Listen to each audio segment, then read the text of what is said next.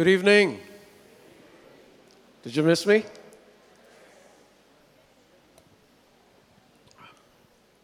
I just um, returned from a very blessed, very anointed mission to Trinidad and Tobago. There were a lot of healings, there was a lot of deliverance, and God worked in powerful ways. But the highlight of the mission actually came towards the end. I was to go to an island, and I'm not going to mention the name of the island for uh, reasons that will soon become clear. Now, when we reached the airport, about to leave for the island, we discovered that the person who booked our tickets booked it for the previous day. So we didn't have tickets to go and we didn't have tickets to return. So we prayed, and God, if it is your will, take us there, not thinking that even if we go there, we have a bigger problem, and that is to come back. Because I had another flight to catch early the following morning that would bring me home. Anyway, as God willed it, there were many empty seats on the plane going, so we happily went. I gave my talks, and uh, they were very blessed. And then we set out to come back, and there were no seats on any of the flights that were to leave this particular island.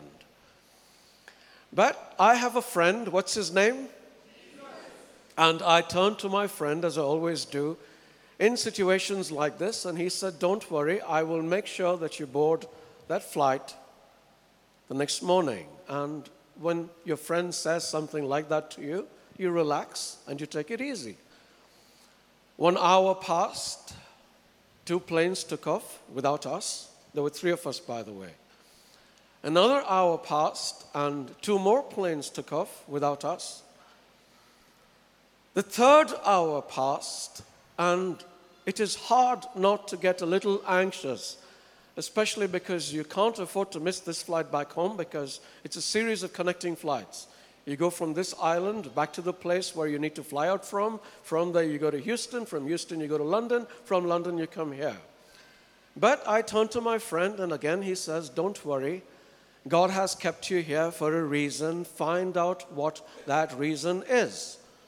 So I turn and I look around and I see a small little girl, about five or six years old, looking at me. She's just staring at me. And so I look at her and I smile, and she smiles back.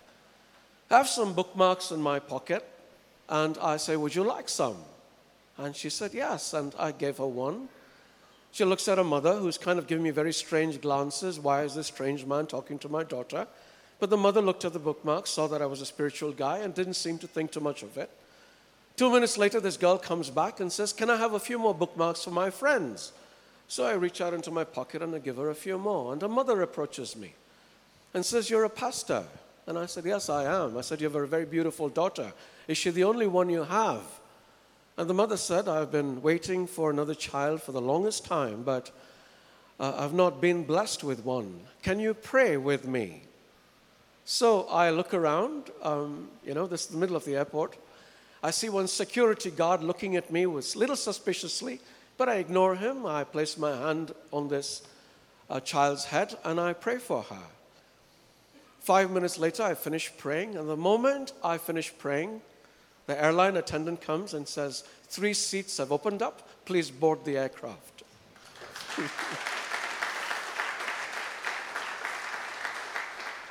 Good story? Not ended yet.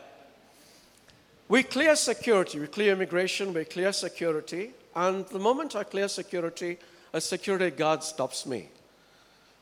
Will you please pray over me?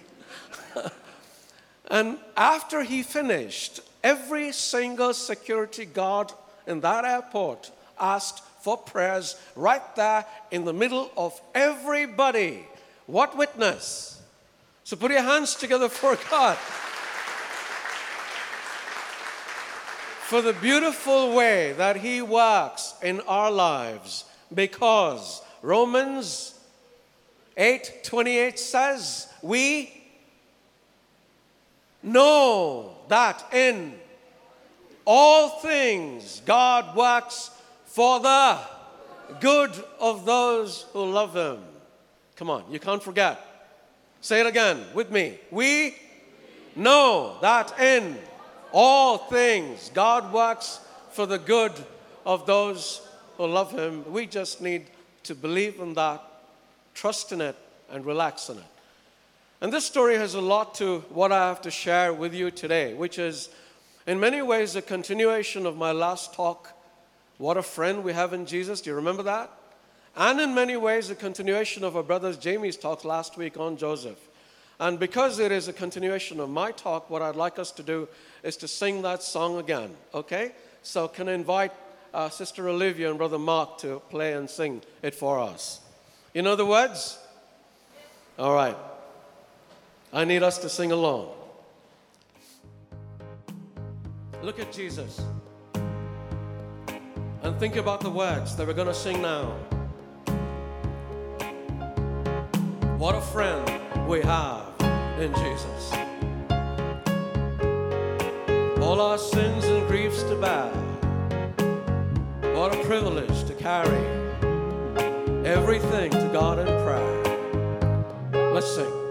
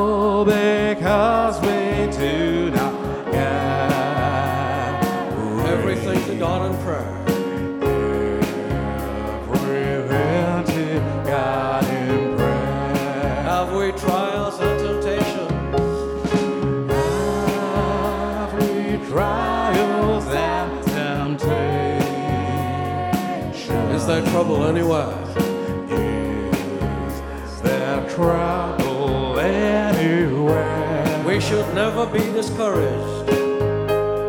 We should never be discouraged. Take it to the Lord in prayer.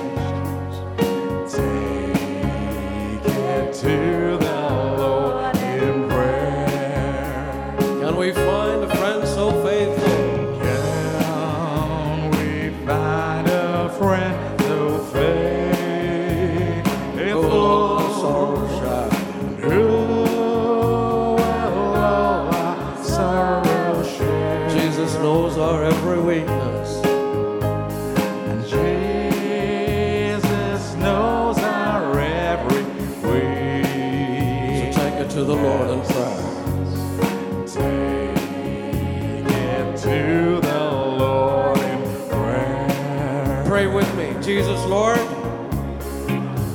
we all struggle with trials, With trials, with temptations. temptations, We all have weaknesses. we all have weaknesses. We come before you this evening We come before you this evening as a friend, asking another friend to help us Us. overcome it all. overcome it all. And we believe that because you love us, Because you love us, because there is grace flowing, we will all be set free here tonight. So we want to thank you and we want to praise you. Amen. Praise the Lord. Please be seated.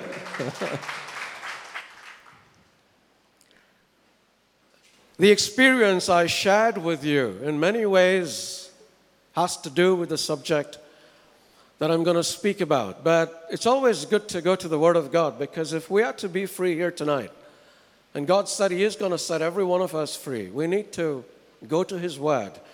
And this is what the Apostle James writes James chapter 1, verse 2. Consider it pure joy, My brothers and sisters, whenever you face trials of many kinds, because you know that the testing of your faith produces perseverance. So let perseverance finish its work so that you may be mature and complete, not lacking anything. Verse 12. Blessed is the one who perseveres under trial, because having stood the test, the person will receive the crown of life that the Lord has promised to those who love him. Do you love God? When tempted, no one should say, God is tempting me, for God cannot be tempted by evil, nor does he tempt everyone. But each person is tempted when they are dragged away by their own evil desire and enticed. Then, after desire has conceived, it gives birth to sin, and sin, when it is full grown, gives birth to death. This is the word of the Lord. What was the trial in what I went through? And what was the temptation? Today, we're going to attempt to answer a few questions, and I promise you, you're going to have new insights that you've not thought of before, maybe. We're going to ask, answer the question what is a trial? What is the purpose of a trial? How do we overcome trials? We're going to answer the question what is temptation? What is the purpose of temptation? And how do we overcome temptation? So, in the story that I just narrated to you, the trial was having to wait at an airport not really knowing whether we were going to get on a plane that would take us back to where we needed to be. The temptation was to believe the devil's constant whispering in the ear you're not going to make it. There's not going to be any flight, and you're going to miss your connection that'll take you home. Now, all of us go through trials like this. Let us assume, for instance, that you haven't had a job for a long time. In the beginning, your courage is firm, your belief is firm, your faith is firm. But as the days goes by, you begin to wonder, you know, is God really by my side? Is he really going to give me a job? It becomes even worse when the days turn to weeks and the weeks turn to months and the months turn to years. We face similar situations in our homes when one of our children is perhaps addicted to something, and we begin to wonder when the days have gone by and the weeks have passed and the months have skipped through are my children going to be delivered of the addictions that they have? Our businesses, our relationships, a whole lot of things. In the beginning, we say, No, God is going to take us out of this situation. But eventually, we begin to doubt is God really going to do it? because he's not done anything so far. Now, what happens at moments like these? We need to understand that it is a normal thing, it is a natural thing to start to feel anxious and even to start to doubt. I struggled through the same thing, and I'm going to come back to that in a minute. But before that, I want to take you to the Bible, to one man all of you know. Have you heard of Daniel? All of you know? And all of you have heard the story about how he was tossed into the lion's den. I'm going to tell you the story because I know there are a lot of people here who are not familiar with the faith. Daniel was this very wise man who King Darius had appointed as one of his governors. Now, because Daniel was so exceptional in everything he did, King Darius decided that he was going to place Daniel on top of everybody else to rule over his entire kingdom, second only to him. I need not tell you that everyone started to get jealous and mad with the king and with Daniel. How can this man be placed over everybody else? So they looked for something in Daniel, in his character, and something that he did that they could take to the king and said, This is not a man that you should put in charge of the kingdom. But to their astonishment, they found nothing whatsoever they could accuse Daniel of. What an amazing thing! What an amazing thing. Don't we all wish that if somebody were to try to find fault with us, they would not be able to find even the little, littlest thing. Anyway, they couldn't find anything with Daniel. So, what did they decide to do? Take something good that he did and turn it into a crime. And what is the good thing that Daniel always did? That was pray to God.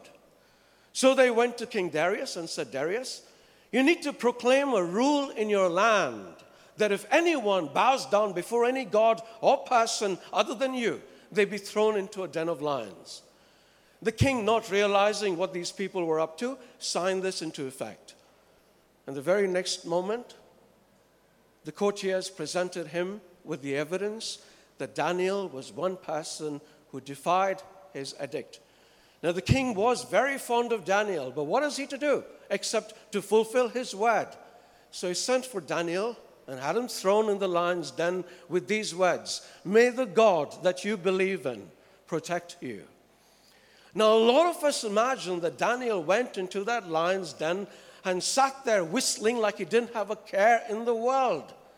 But I am sure, I am in fact 100% positive that every time a lion so much as glanced towards Daniel, his knees started to knock.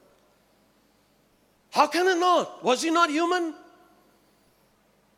Despite how strong our faith is, there will be moments when we start to worry, but I am equally certain that every single time Daniel started to shiver, he turned his eyes towards his friend who was God and said, God, that guy is looking at me. I think he's extra hungry.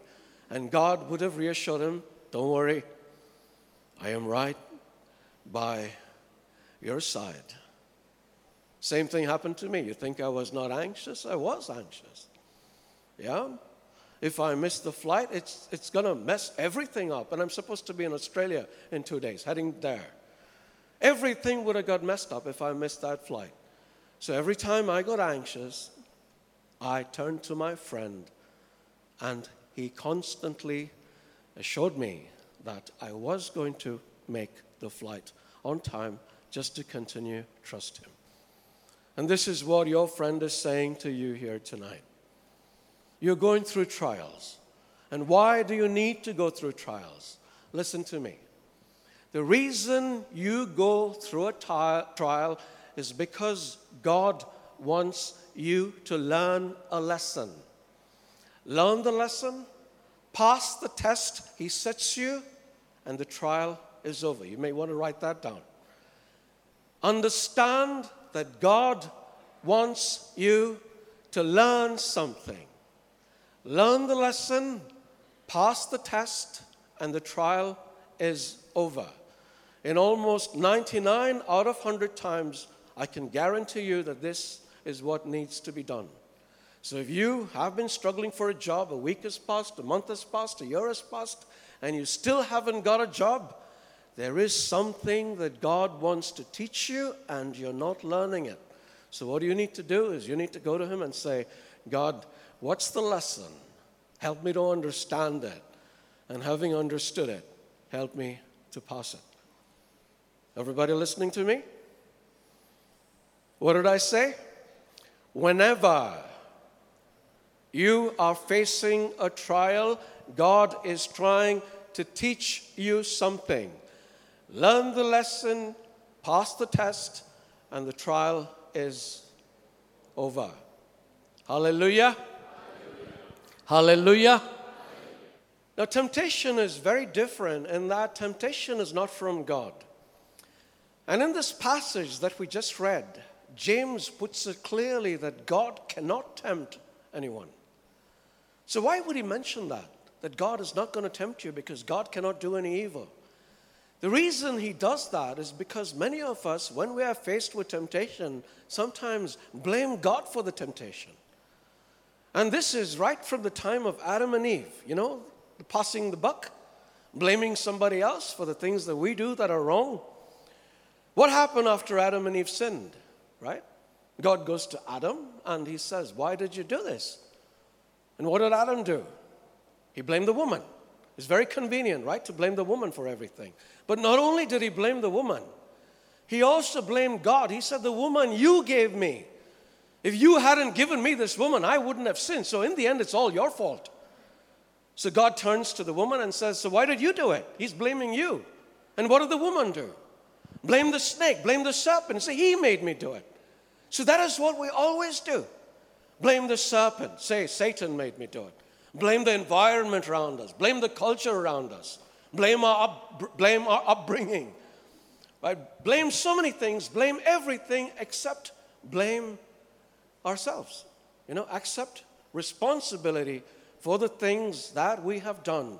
Going to God, going to God, trusting that He will understand what you're going through because the Word of God says, Hebrews chapter 4, verse 15.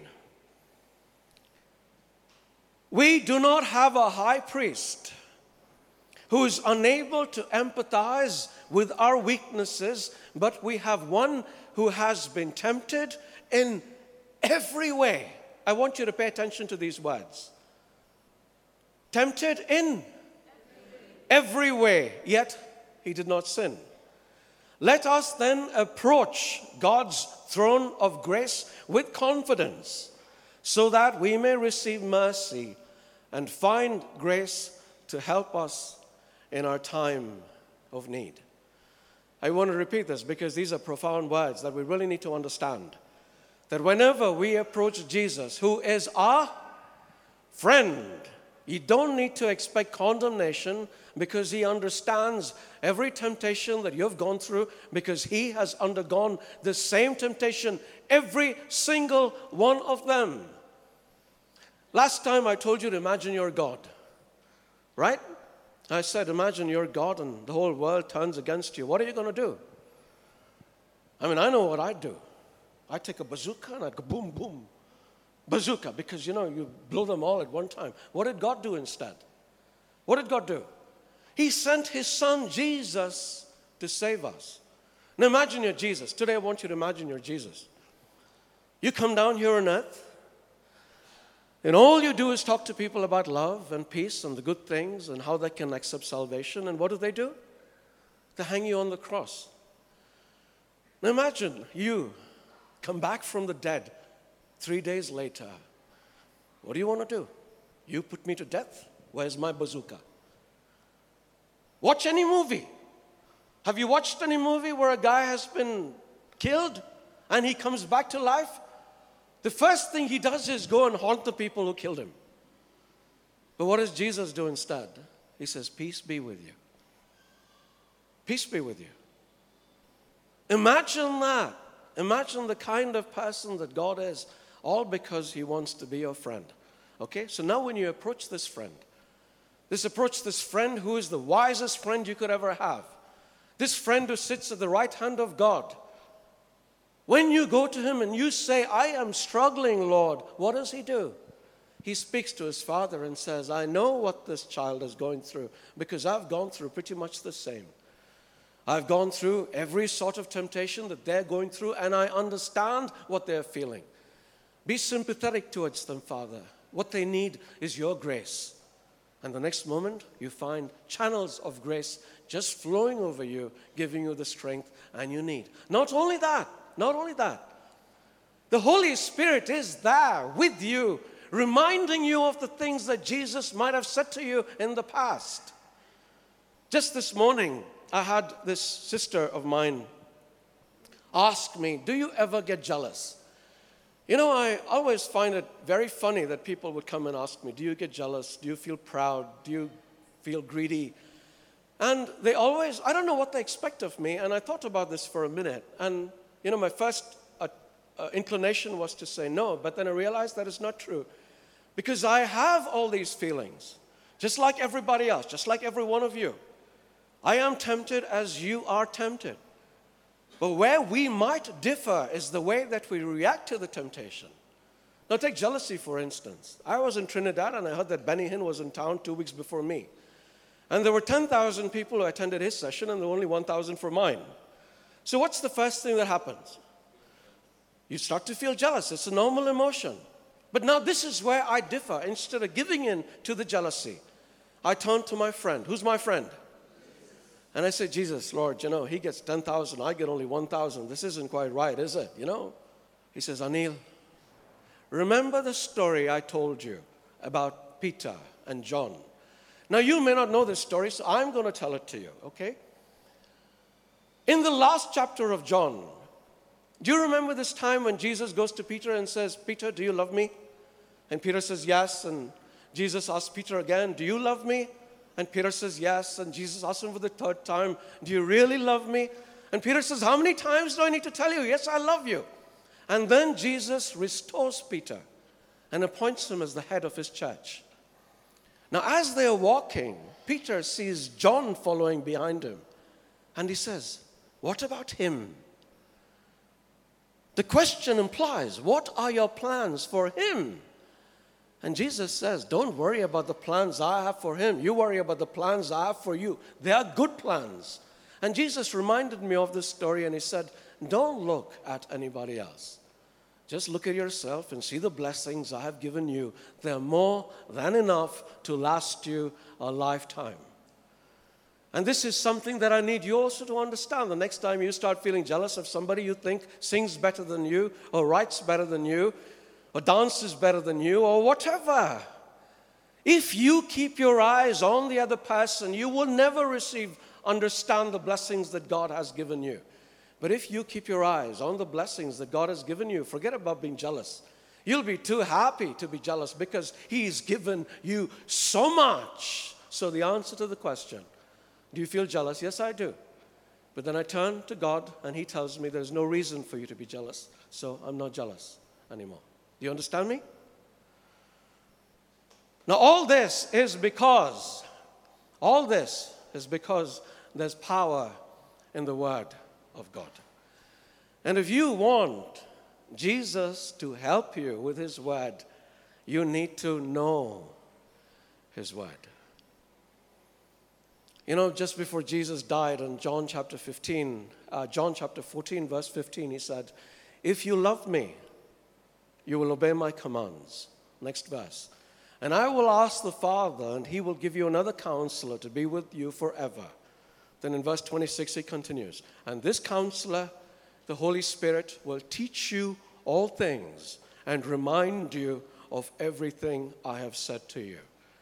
Now, we don't live in the apostles' time, so how are we to remember or be reminded of the things that Jesus has said to us?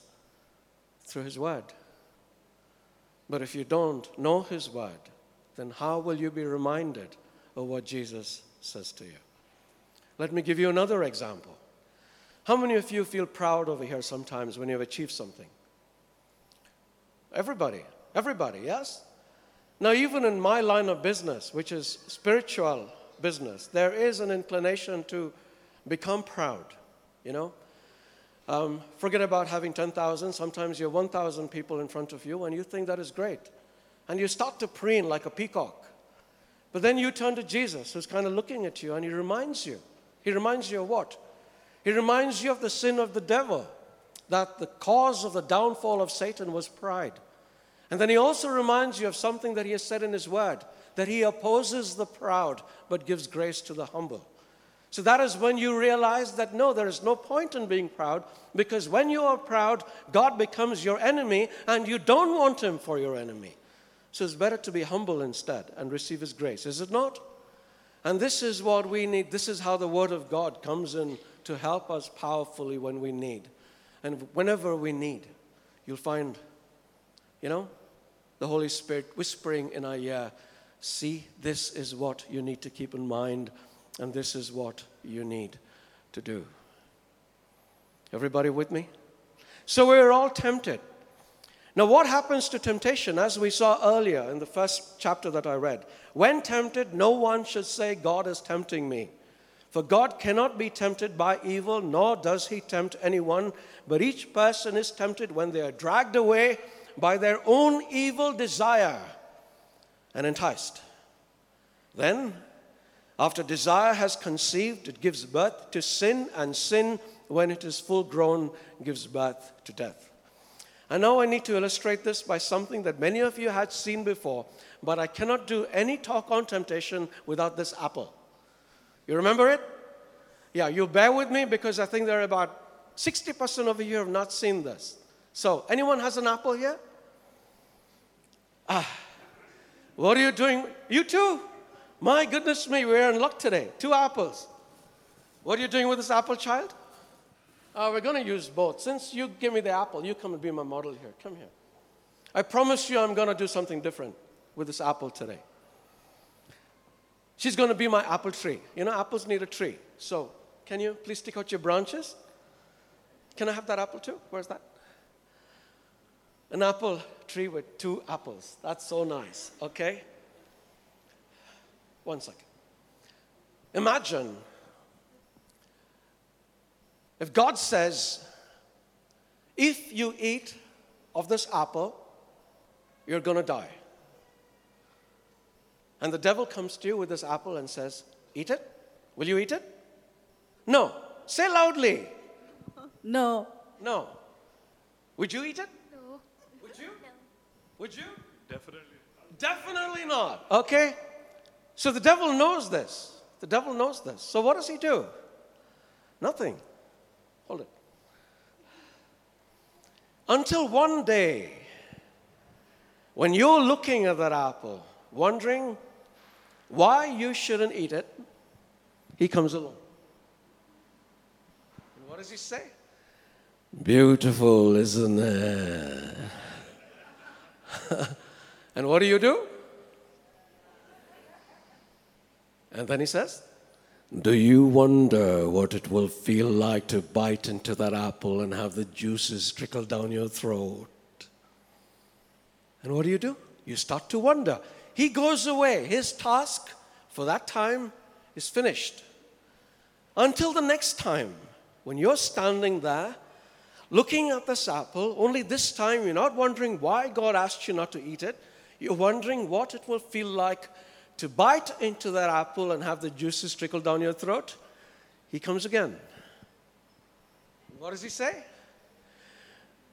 Beautiful, isn't it? And what do you do? And then he plucks, hey, plucks the apple from the tree and he says, Here. Hey, wait there. Hold it. And you go, No, no, no, no, no, no, no. And he says, Hold it. God didn't ask you not to hold the apple, did he? He only asked you not to eat it. So you reason with yourself and you say, Yeah, God didn't ask me not to hold the apple, He only asked me not to eat it. So you hold it. And then He says, Feel it. I make a good devil, don't I? See how soft and smooth it is to the touch. So you feel it, and it is soft and it is smooth. And then he says, Smell it. God didn't ask you not to smell the apple, did he? So you smell it. Oh. Oops. Oops. Now the problem is I'm going oops, but I am still eating the apple. Because not only does it feel good, not only does it smell good, it also tastes good. So now we return to what? Hmm. That's damn good. You realize something is not good for you. But here's the attraction of doing something that is evil that even though you know it is bad, and even though this apple tastes so good, you know inherently this is poisonous, and eventually it is going to corrode your insides, corrode your souls. What happens? You might keep it aside for a bit. You might say, I don't want anything more to do with that apple. I'm not going to eat it anymore. You keep going close to the tree. You keep looking at that apple. Say, God says I shouldn't go near it. But you will hover around it. You will occasionally go and kind of feel it, you know, just to see what it feels like again. You will occasionally take it, pluck it, and smell it, just to see what it smells like again. And what happens? What happens? Before long, this apple has got your soul in its control. Consider any addiction that you have today. What happened? Some friend of yours said, It wouldn't hurt to have a beer. So you decide to yourself, Yeah, drinking is not a sin. Scripture doesn't say anything about it. the church doesn't teach about it, so you have a beer. The next day, somebody says, Let's go for a party. So you go for a party, and this time instead of one beer, you have two beers. Doesn't matter that you fall sick. You remember the taste and you remember the feeling.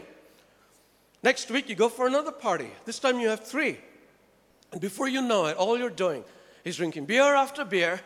Beer finally doesn't do the trick for you anymore, so you move to vodka. Vodka doesn't do the trick for you eventually, you move to whiskey. And before you know it, you're drinking and drinking and drinking, and alcohol has got you by the throat. And now you say, I want to get rid of it? You should have stayed away the first time temptation came your way. Do you understand what I mean by death? That applies to everything. Everything. Pornography. First time you look at it, it probably disgusts you. I know it disgusted me. I mean, the things that you see, why do I want to see somebody else's naked body? But then the second time you watch it, it's not so bad. The third time you want to see more. The fourth time you let your mind get into action. By the seventh or eighth time, there you are, busy getting on your computer, watching to see what you can download. And before you know it, what's happened? It's got you under its control. We talk about possession. What is possession? It is giving in to sin so many times that eventually the sin takes control over you. And then you go to God, and God says, I warned you. You should have read my word. I warned you to stay away from all these things, but you never listened. You just wanted to do your own thing to give you pleasure for a little while and see where your pleasure has got you. And eventually, that is what happens. And you know the greatest punishment? Pleasure is its greatest punishment because there you are, wanting to break free, and you can't. But then, good thing for us, we have a friend in Jesus who's been tempted in every way and you go to him and say, Free me. And he frees you. How does he free you? How does he free you? He says, No temptation has seized you except what is common to man. And God is faithful. He will not let you be tempted more than you can bear. But when you're tempted, He's also prepared a way out so that you can stand under it. And here is a question a lot of people would ask Why does God allow us to be tempted? How many times have you asked that question? Why would God, who despised sin, allow us to be tempted? And the answer can be found in the very first chapter of Job. Have you heard of Job? Job was a man who was very blessed. Why was he blessed? Because he feared God. He obeyed God in every single way. And in exchange for his obedience, or maybe as a way of blessing him, God gave him everything he needed. Everything he needed. One day the devil came to God and God said, You know, you mess around with a lot of my guys, but look at Job. Job never disobeys me, obeys me in everything. And the devil says to God, That's because you built a hedge of protection around him and you give him everything that he has. Take away that and see how quickly he turns from you. So God said, Okay, you can do whatever you want with him, with the exception of touching his life. So what did the devil do? He had Job lose everything all his cattle, all his money, even his family. What did Job do? Naked I came into this world, naked I will leave it. God has given me, God has taken away. Praise be the Lord. That is the faith of this man who understood that everything he had came from God. So if God wants to take it away, so be it. And this is what we need to have too. But the point of this story is God loves us enough to give us freedom of choice. God doesn't bind us and say, You better do this. God says, You choose what you want to do. If He only blesses us, then obviously we're going to choose only God. But if the blessings are taken away and we have to struggle, God wants to see, Will this person still choose me? Are you going through a struggle now? You're here. It's a sign that you are still choosing God. But I know that many of you sitting over here are discouraged and wondering how long it will take before God takes the struggle away. How long will it take before your burden is over? How long will it take before you are delivered? God says tonight, for many of you, You want to be delivered of your addictions. I will set you free tonight. But you need to do something. You need to want to be free. You need to long for it, and you need to be prepared to do whatever it takes to be free. And if He sees that in you now, I promise you, you will leave here with your chains not just opened, but your chains crushed to pieces. But you got to want it. It doesn't do to go to God and say, God, deliver me of my addiction to alcohol when you have a bar cabinet that is full of bottles. It doesn't do to tell God to set you free of pornography when you have a computer that is filled with the worst kind of smut you can imagine.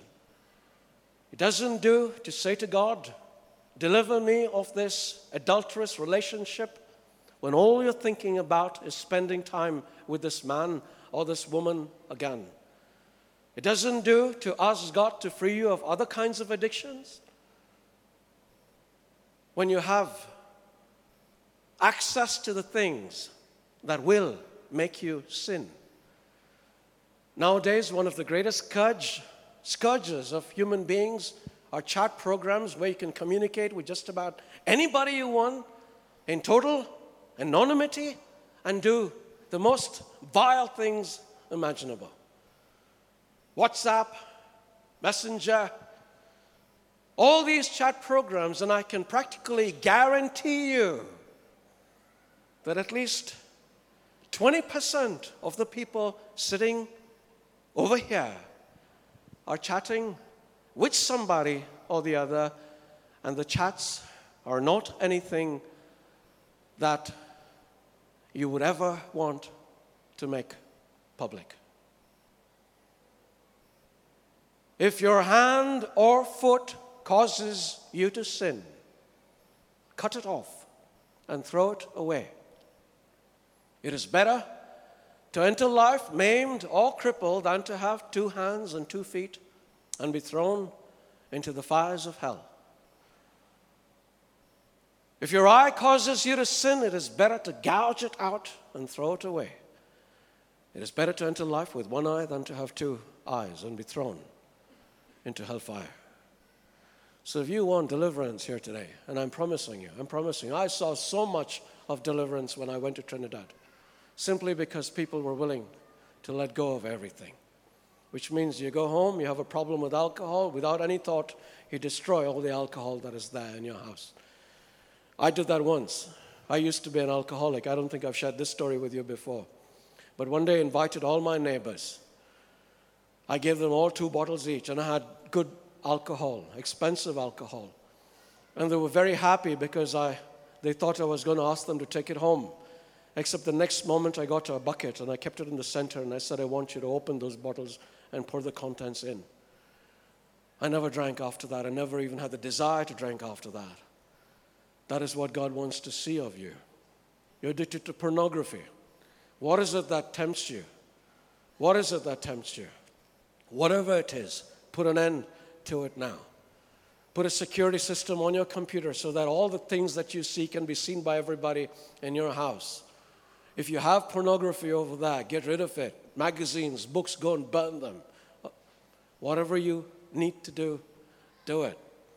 If you're addicted to chatting and the chats are sexual, or even if they're innocent but they're not with people that you're supposed to, delete them off your phones and off your computers. If your hand or foot causes you to sin, cut it off and throw it away. That's Matthew chapter 18, 8 and 9, by the way. So, if you're willing to do this, see what God does. Today, I see a lot of people shocked here, which is, which is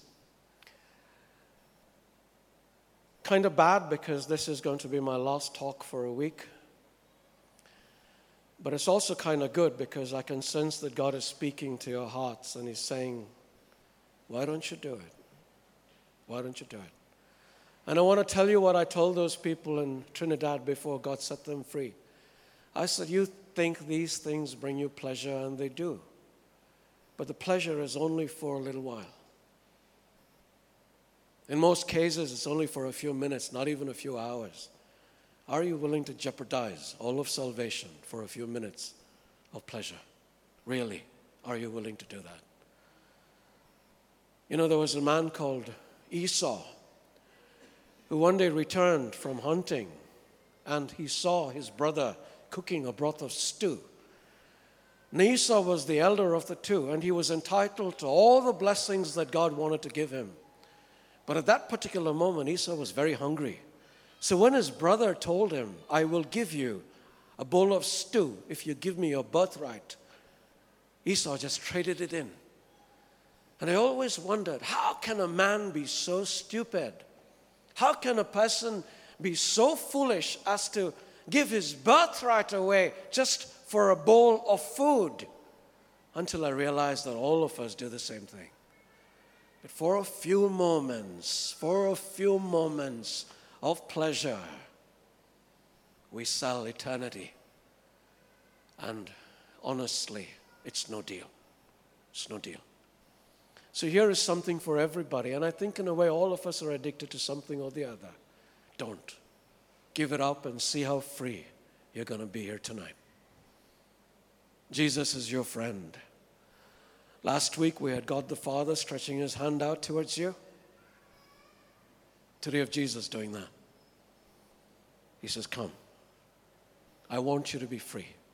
And the reason I want you to be free is because I want you to live the abundant life that I promised you. But you can't live any kind of abundant life if you're burdened. And you are burdened. Give it all to me. Give it all to me. Take my yoke upon you and see how fresh and wonderful you feel. I want us to fly out of here today. What do you say we do? Yes? Hallelujah. Hallelujah. Hallelujah.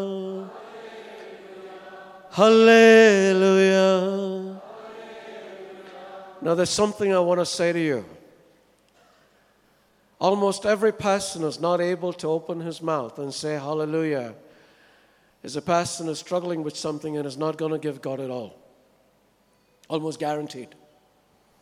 Almost guaranteed. Because you cannot praise God if the devil is there inside you and he's doing whatever he can. You're not going. You're not going. And if you dare to go, I'm going to come and I'm going to crush you and I'm going to make your life miserable. Tell him to go to hell. That's where he belongs. So when we say hallelujah, with all our hearts, with the desire to be free, and I promise you, and I promise you, you will understand what it means to be flying in the Spirit when you let everything go and let God. Okay? So, open your mouths. I know some of you are not used to this. Trust me. Please. You've trusted enough to come here. That's God. Trust Him enough to know that He's going to deliver you if you just praise His name, not my name, His name. God is in the hallelujah. Okay? Hallelujah. Hallelujah. Stand up, raise your hands. Hallelujah. Hallelujah. Hallelujah. Hallelujah. Lord God, I pray for your spirit to come here. I pray for your spirit to come here in great power and great might. Lord God, there are enough of us over here who are turning to you, high priest, who sits at the right hand of the Father asking for help. But we ask for assistance not only for ourselves, we ask for assistance for our brothers and sisters. We pray for our families. We pray for our parents, for our brothers, for our sisters, for our children who might be addicted to anything from shopping and food to pornography and games. Whatever we are addicted to, Lord, set us free. Set us free here today so we can testify to the world what it means to be free. We don't want to be enslaved to sin anymore, Lord, because you have come here and died so that we might be free. It is only a foolish man who would choose slavery over freedom. especially freedom in you when we can get all the blessings you have to give us.